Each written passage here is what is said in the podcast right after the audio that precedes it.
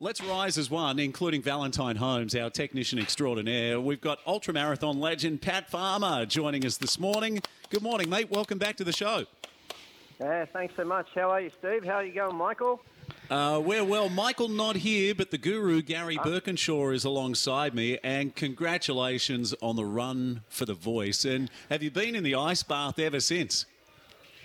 Uh, yeah, to be quite honest with you, I've been doing nothing but recovering since I got back. Uh, you know, I've still got some aches and pains. Uh, uh, I think you recover, uh, uh, it takes a lot longer for recovery the older that you get, but it's most important that you go through the process. So I've been getting a lot of massage, I've been spending a lot of time in the surf since I got back home, uh, just trying to loosen up the muscles as much as possible and get the, the blood still flowing through to a lot of that scar tissue that I that I got. And then aside from that, just light walks and, and trying to get the food into me as much as possible and stack on the weight again. Uh, I dropped, you know, I dropped down to around about 58 kilograms.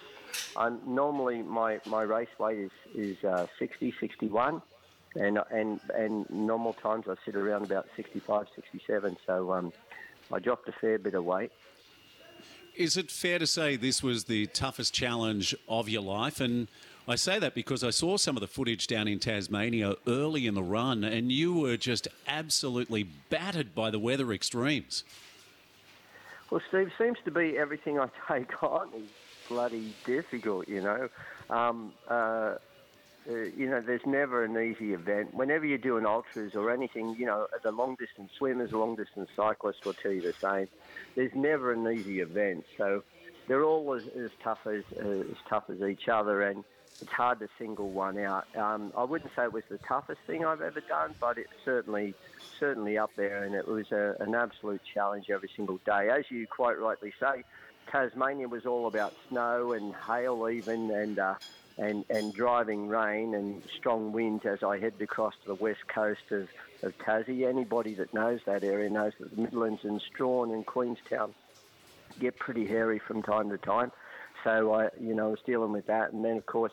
Uh, after I'd made my way right around the island of, of Tassie, I, I had to cross to Perth, and then it was the complete opposite. They'd only just had a they, they'd had a cyclone there two weeks earlier on, and that wiped out a couple of the garage stations, a couple of the road stops, which meant that we had to travel like four or five hundred kilometres before we could get fuel and, and clean drinking water and even a replenishment of supplies. So, um, you know, the west coast of, of, of Western Australia was probably the hardest part of the whole journey. The temperatures were about 38 to 40 degrees constantly every single day with a strong headwind blowing down from Southeast Asia.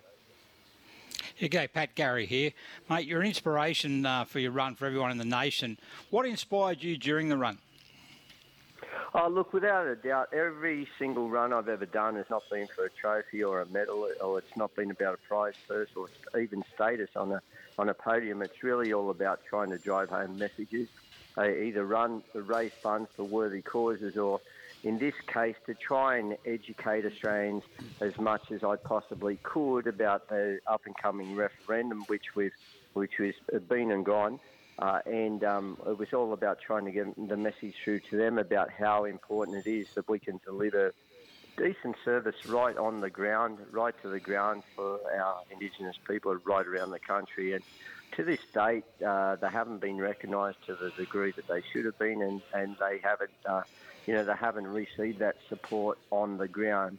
Uh, and that's because things have been driven from Canberra down instead of from the ground up. So that was one thing, and I, I felt very passionate about, and it gave me the strength to push on day after day. And I still feel incredibly passionate about that, and I'll still keep working towards that course. You know, Pat, one day I looked at your Facebook and I followed the run all the way through, and I thought, wow, there's 900 comments here. So I tell you, you definitely scratched an itch. And what was the undercurrent of feeling that you found when you're out on the road?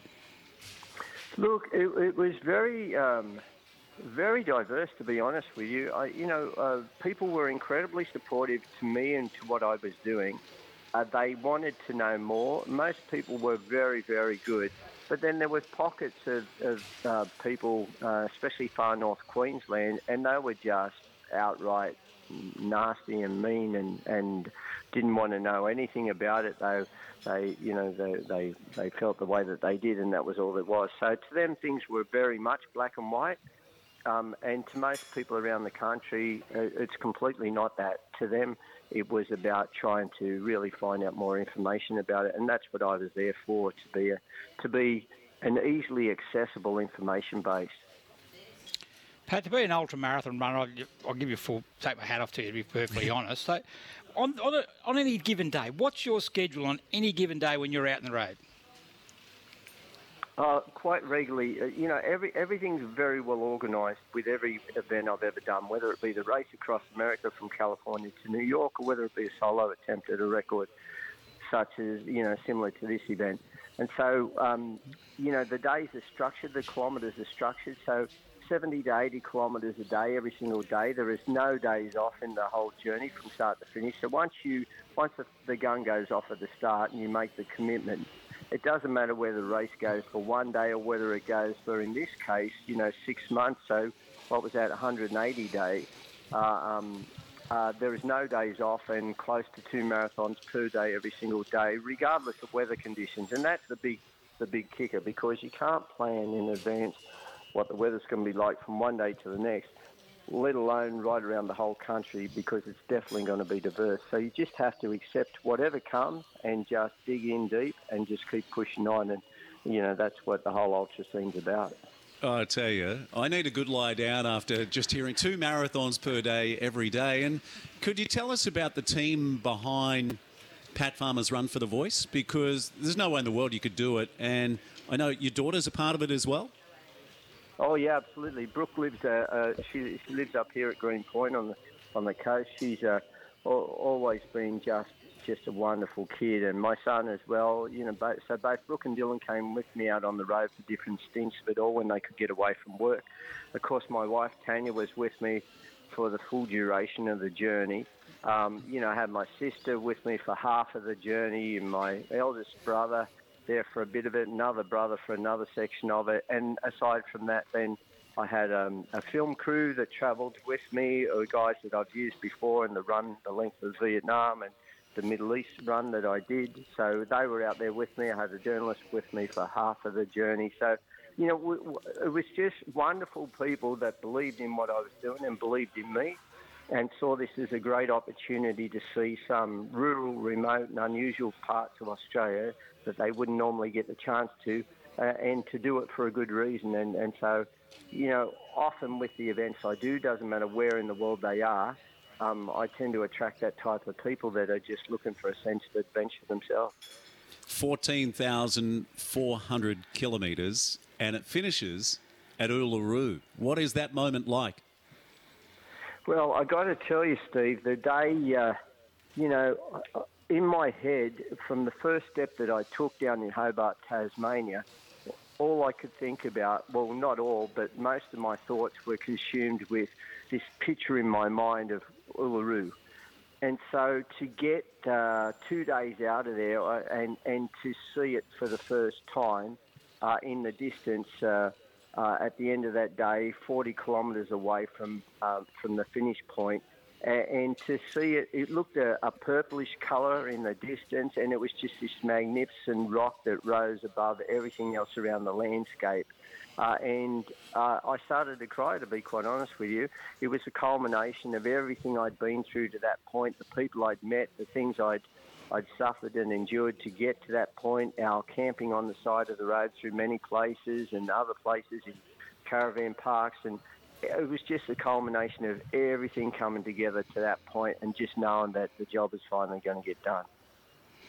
Yeah, unbelievable. That is, that is just brilliant, Pat. Yeah. So, so and, and, you know, like when he said about shedding tears, 40 kilometres from the finish. When I watched my son and his great mate uh, CJ Beaumont do the Sydney Marathon, there's people crying that day. And that's that's one marathon, and it's in 35 degrees soaring temperatures and the emotion that comes out of a lot of people nearing the finish or even through the middle of the run. So, not surprising that, you know, Pat's speechless before he gets to Uluru. Yeah, look, I. I yeah. Sorry, you go, Pat.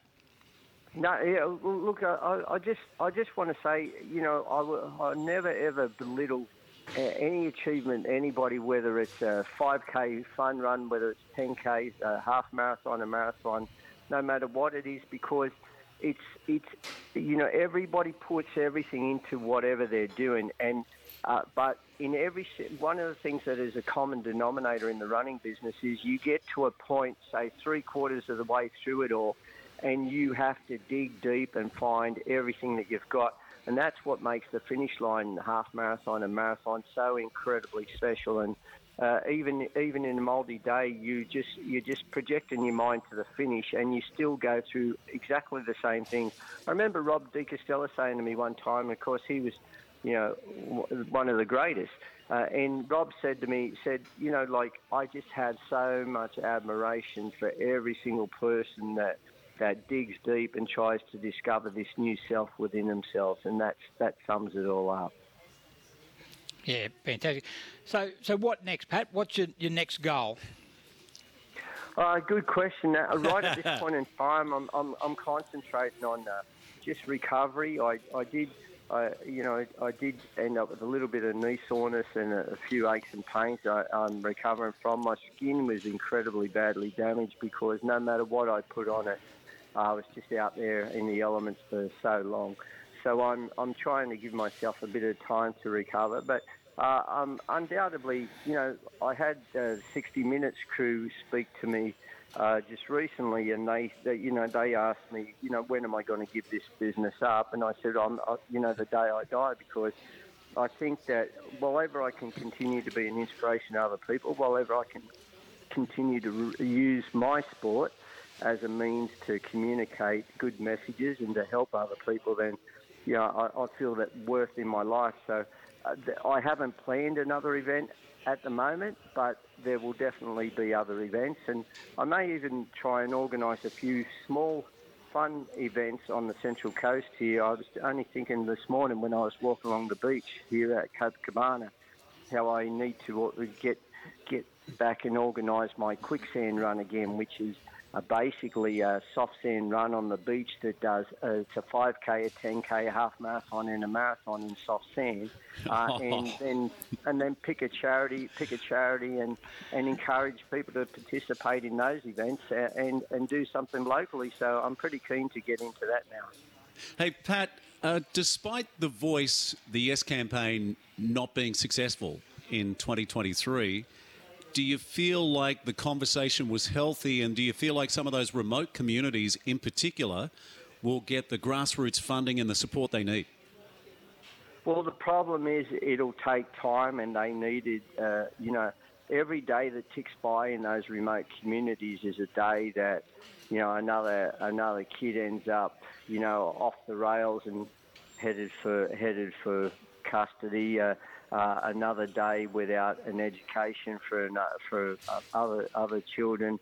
Um, the health benefits uh, are, are, lacking in these communities big time. So, you know, I'm I, I'm really keen to make sure that people people sort of reflect on everything that's happened, especially the government and the, and the opposition, and they say, okay, well.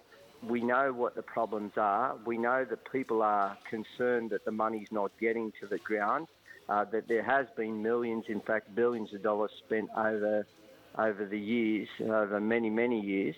Uh, so it's most important that things hit the ground and we do try and change those lives. So I think there is a sense of, of everybody now realising that something absolutely has to be done about the situation, and that was a good thing that came out of the whole scenario. Yeah, gee, it's a pleasure to have you on the show. Uh, congratulations too, because this coming Thursday night, you're one of the finalists for Sports Person of the Year at the Sports Central Coast Awards, along with uh, you know, a couple of amazing athletes from the coast, including some former winners. Matt Graham's one of them. Nicola Olyslagers also on that list. Nicho Hynes is there as well. And there's a few others, but congratulations to you, Pat, a worthy finalist this coming Thursday night. Well, once again, thanks, Steve. But it, it's it's just nice to be in great company. I, I take my hat off to all sportsmen and women because they're people that, that know how to set goals for themselves and then they work hard to achieve those goals. uh, and they, and they know what it's like to push their body beyond beyond limits. So it's just nice to always be hanging around sportsmen and women and to be in that sort of company. So I feel very very privileged to have that honour. Yeah, another standing ovation for the great Pat Farmer, ultra marathon legend. Thank you, mate. We'll catch up with you soon. I look forward to it. Thanks again. Cheers, guys.